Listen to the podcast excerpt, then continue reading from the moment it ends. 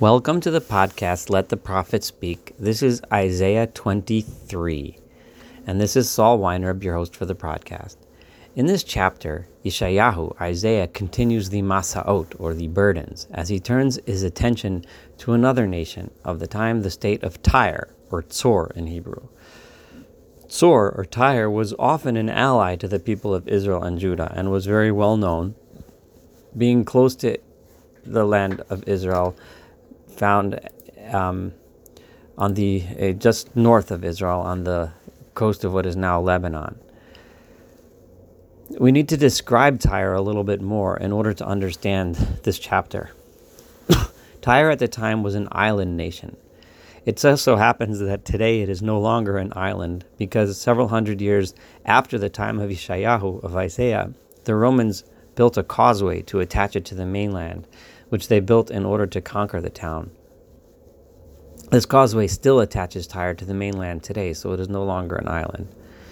Now, because of the extremely convenient location of Tyre, it had become the center of shipping and commerce throughout the Middle East. Nations from all around the Mediterranean would bring their goods to Tyre and its sister city, Sidon or Tzidon, was also part of the kingdom of Tyre. So during this chapter, Tyre and Sidon are mentioned often together as part of the same kingdom. Ships would come from everywhere and trade their goods for other goods and for money, and the goods would then get shipped from there to all sorts of destinations in the Middle East. The people of Tyre were therefore very wealthy, and it was generally in their best interest to maintain good relationships with all the nations in the area and to maintain trade. This is why they were usually not involved in the big rivalries of the time. Though the Assyrians did eventually attack them, as they did oppose the Assyrian Empire, as we've seen earlier, along with the northern kingdom of Israel and Aram, when they um, allied themselves against Assyria, a rebellion which eventually was quite ill fated most commentators assume that the destruction of Tyre referred to in the chapter we're about to read refers to the Assyrian destruction of Tyre. But again, I'm not going to concentrate on the specific event, historical event being prophesied, as we would rather concentrate much more on the meaning and purpose of the chapter. In this chapter, Yeshayahu addresses a, another common type of corruption and source of arrogance, of which the people of Tyre were guilty. He then also prophesies about how, how Tyre can and will eventually overcome this corruption and learn how to properly use their wealth. People that make their wealth and money through commerce rather than the work and labor of their own hands often fall into the trap where they can't and don't appreciate the value of the hard work and often look down upon the people who have to labor for their sustenance. Such people can become arrogant and prideful and end up hoarding their wealth and amassing fortunes for themselves instead of using their wealth to help others. It is this sin which Isaiah is addressing here, and we once again see the process with which we are now familiar from the other Masaot. Yeshayahu never revels in the downfall of the other nations, even the nations that were the enemies of Judah, but rather he tells them of their sins because he looks forward to the time that the lessons will be learned and the restoration of their honor as they serve God properly with social justice and righteousness. Once again, we will see how Yeshayahu predicts the ultimate redemption of the people of Tyre and the inclusion of the people of Tyre in the idyllic new world which Yeshayahu is consistently prophesying about. Let's begin with verse 1. Masatzor helilu aniot Tarshish, kishudad mi bayet mi bo, me'eretz kitim niglalamo. The burden of Tyre. Cry out, you ships of Tarshish, because the destroyer is coming from within the house. As the people of Kitim, usually considered the island of Cyprus, were exiled there.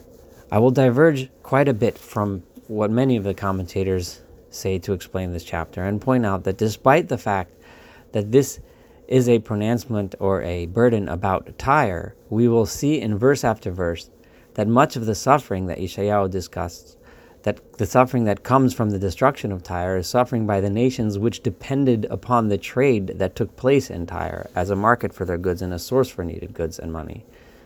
This is typical. When the market fails, it is the people, the other people, the other nations that depend upon that market that end up suffering the most. This verse is saying that this is destruction is coming me by it from within Tyre. But the ones who are crying are the ships of Tarshish, a far off kingdom in the western Mediterranean, and the people from the land of Kittim, Cyprus. And it was revealed to them as well as they suffered due to the loss, due to the loss of Tyre. Domu Yoshvei, moan, you dwellers of, or, or I'm sorry, not moan. Be silent, those of you who dwell on the E, on the island of Tyre. Socher Tzidon over Yam Hiluch. Be silent, you traders of Sidon. Remember, that was also part of the kingdom of Tyre, which was another one of their cities of traders. Be silent as the seas used to be full of seafaring ships bringing money and goods to your port. This term, be silent, is reminiscent of the term used in the in Leviticus, Vayidom Aaron, when Aaron in the desert was silent in the face of the death of his sons. It is the silence of one who suffers loss and has nothing else to say but silence. Domu, you people that are residents of the island, as you see the suffering that's happening to your place. Asa vatihi sechar goyim. Your revenue and profit came to you from over the waters. The harvests of the Nile from Egypt just came to you by boat, and you became the center of commerce for all the nations. Boshi tzidon ki omar yom, m'oz hayom lemor, lo chalti, velo yoladati, velo gidalti bachurim, ramamti bitulot. But Sidon and Tyre, you should feel shame instead of pride and arrogance. Instead of the arrogance which often results when people obtain riches without working, you should have felt humility. You did not work for this, you did not labor and give birth. You did not raise the young men or young women. This is a metaphor for the most difficult task that all humans have to face the raising of children. We get to enjoy our children when they are older only because of the work we put into raising them. But the people of Sidon and Tyre have achieved all of this wealth without having put out the labor necessary to create the wealth. This is where they went wrong, where they became proud instead of humble. When this news arrives in Egypt, they will shake with fear because of what's happening in Tyre, because the Egyptians, who required it as a market for their produce, were scared that their market was lost. Ivru Tarshisha Helilu Yoshvei. Pass on this news to Tarshish, again, your main trading part, one of your main trading partners. Start to cry now, you, re- you, you residents of the island of Tyre. Hazos lochem alizah. Was this all of your wealth before a source of joy? Mekedem kadmata yovlu haraglea merachok lagor. In the old days, did this wealth give you the ability to travel the seas and start populating other ports of call in order to continue your business around the Mediterranean, as we know the people of Tyre, who were Phoenician in origin, used to do? Miya atzot al hamatira. Isaiah asks an obvious question who gives this advice? Who was the one who planned this destruction against Tyre? Why would someone want Tyre destroyed? Everyone has a stake in their success. No one wanted this to happen. Asher sochareha sorim kin aneha nichbade aretz. Its, its businessmen were like princes. Its kin aneha does not refer to the people of Canaan despite its spelling but rather it refers to its traders, were the honorable people of the land. Everybody wanted them to be successful because everyone benefited from the business. But no, Adonai Tzivaot Ya'atza, L'chalel Ge'on Kol Tzvi L'hakel Kol Nechbade Aretz. Only God Himself would have planned an action against Tyre, and why? L'chalel Gaon Kol Tzvi, to take down the Gaon, the pride of all this Tzvi, all of this wealth. L'hakel, to take down all of these honored and prideful people of this land of Tyre, all of these nichbade oretz. Ivri artzeich kayor bat, tarshish ein mezach od. Now, you, the people that used to trade with Tyre, you're going to have to wander your lands looking for places like a river wanders through the land. O people of Tarshish, there is no longer a harbor, a port for you to bring your goods. What did God do? Because Yadona To'alayam, God stretched his hand out over the sea and touched the island. Here Gizmam Lachos, he has now scared and made all of these kingdoms that depended on it tremble. Adonai Tzival Kenan Lashmeid Ma'uzneha. It is God that commanded the strongholds of all of these traitors and said that they shall be destroyed. Kumi avori gamsham lo yanu achod. Vayomer lo tosifi od la'aloz hama'usha ka betulas batsidon kitim. Get up and find refuge on Kitim, on the nearby island of Cyprus. But even there, Gamsham, still you will not find rest, God says. He says, God says, You shall rejoice no longer, you who are me'ushaka, full of debts and creditors and loans, as traders usually are. No more will you be happy, you daughter of Sidon. Oreru armenosea shamalama pela. Hein eretz Kasdim zeha amlohaya, ashur yisadal. Hekimu Bachunav. Behold,